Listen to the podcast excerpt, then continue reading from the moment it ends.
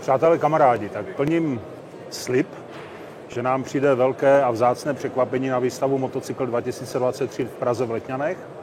Je tady zvolený prezident, pan Petr Pavel. Peťo, ahoj, já přátelé se omlouvám, ale budu mu týkat, protože se týkáme, známe se už asi pět let, takže zůstaneme v tom formátu, dovolil jsem se a zhodli jsme se na tom, že jsme motorkáři a, a že to tak budeme dál dodržovat, že to prostě tak je.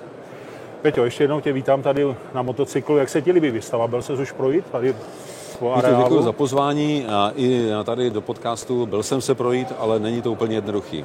Nejenom proto, že je tady hodně lidí na zahájení výstavy, ale taky proto, že hodně lidí se chce vyfotit, chvilku se o něčem pobavit, potřebat rukou. Takže těch motorek jsem zatím tak moc neviděl, ale já myslím, že člověk nemůže mít všechno.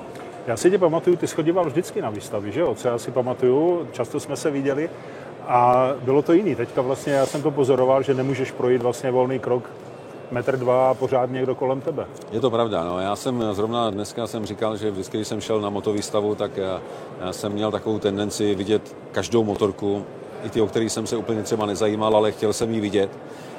Nafotil jsem vždycky několik stovek eh, fotek, abych si to pak ještě doma mohl procházet. No, to už teď asi nepůjde. No. Tak teď, seš, teď se to otočilo, teďka seš ty nejfotografovanější exponát, podle mého soudu. No, tak občas to tak vypadá, to je pravda. Je, no. Jasné.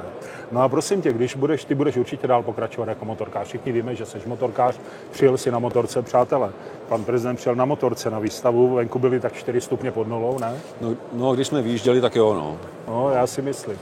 Ale tak je to zase, jak vždycky říkám, je to otázka dobrý oblečení.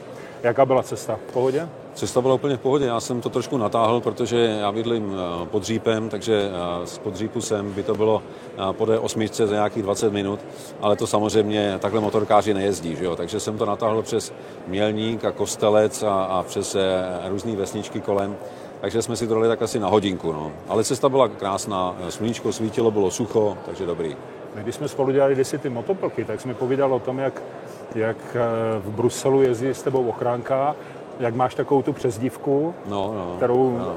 nebudu tady teď zdůrazňovat, nebo mám ji říct, já nevím. Klidně, klidně. Mě říkali moji ochránci, že mám plechovou prdel, protože jsem nedokázal eh, zastavit ani po 300 kilometrech. Já jsem prostě stavil tehdy, když došel benzín, jo, jinak jsem pořád byl sedlen. A ta ochranka je zase teď s tebou? To jsou ti sami lidi? A nebo ti už po zkušenostech řekli, hele ne, děkujeme.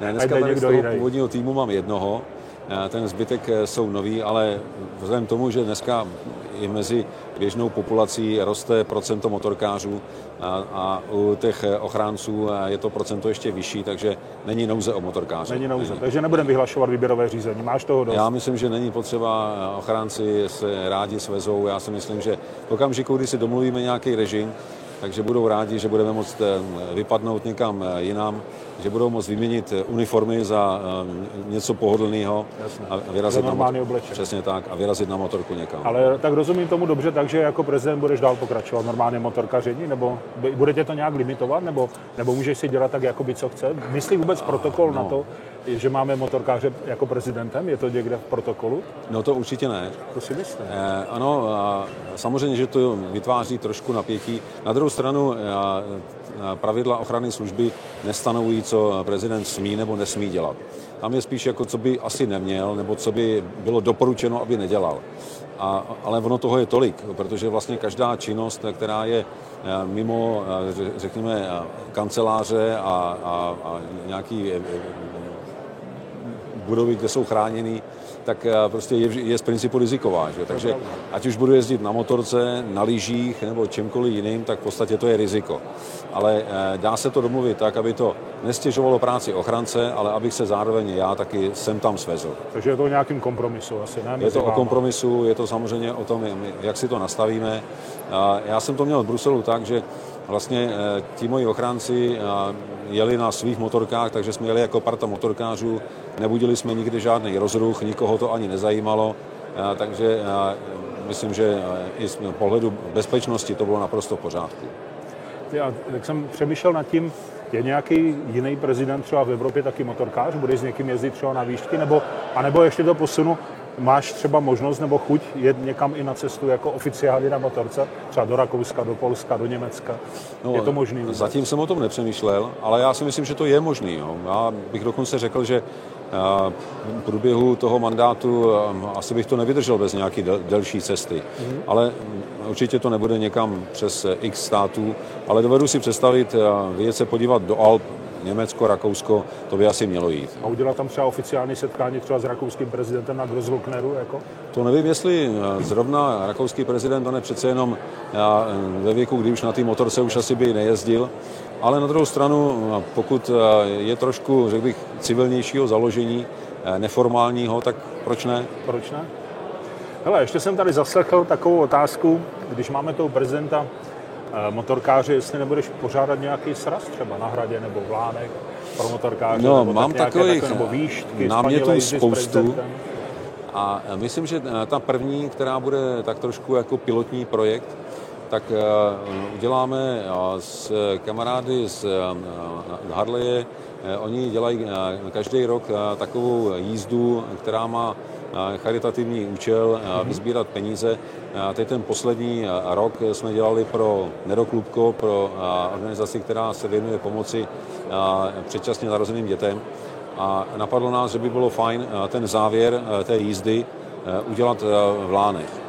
A myslím si, že by to e, nejenom byla příjemná událost, ale že by to přitáhlo i, pozornost k tomu, že e, spojit e, příjemné s užitečným, tedy udělat si výšku, ale zároveň něčemu dobrému přispět, že dává smysl. A ty lány by tomu určitě přidali na důstojnosti a možná i na tom výtěžku. Takže když bychom to takhle mohli nějak pospojovat, tak já bych se takových akcí zúčastnil rád, protože já bych si tím vždycky splnil několikerý účel. Tam je, tam je hodně, hodně efektů, tam je těch win-win situací přesně, spousta. Přesně tak. Ale na druhou stranu je tam i to, že ukážeš i třeba nemotorkářům, že motorkáři jsou taky normálně lidi a, a umějí se chovat. A, jo, však víš, jaká je pověst mnohdy. Přesně tak jo, různých lidí.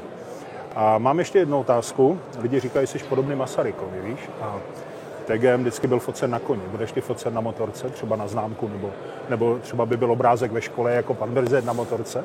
Já už jsem viděl takový, takový srovnávací fotky, no. ale uh, samozřejmě já se nechci do nikoho stylizovat. Já jsem když jsem si nechal růst fousy, tak mě zaprvé vůbec ani nenapadlo, že bych někdy mohl kandidovat.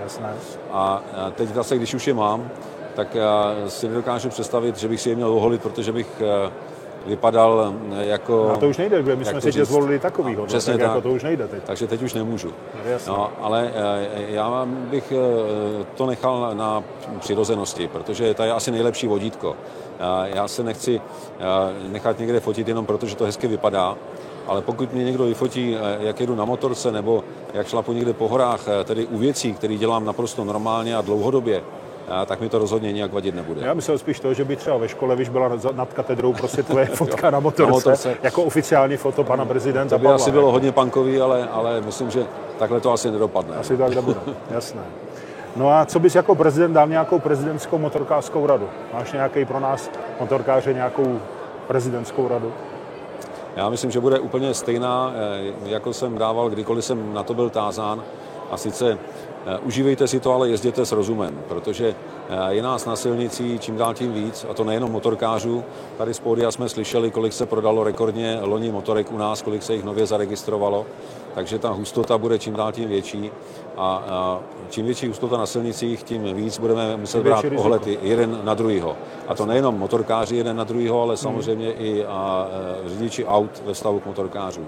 Takže když to budeme brát s rozumem, svezeme se tam, kde to jde a budeme dávat pozor tam, kde si to zaslouží, tak si myslím, že nejenom, že si to všichni užijeme, ale zároveň taky bude mnohem méně nehod, který potom samozřejmě mají mnohdy trvalý následky, což je, což je potom velice nepříjemné. Jasné. No a mám poslední otázku na tebe. Na čem vlastně jezdíš? Jak tě můžeme rozpoznat na silnici, když pojede parta motorkářů a říct si, hele, náhodou nebyl to ten náš prezident?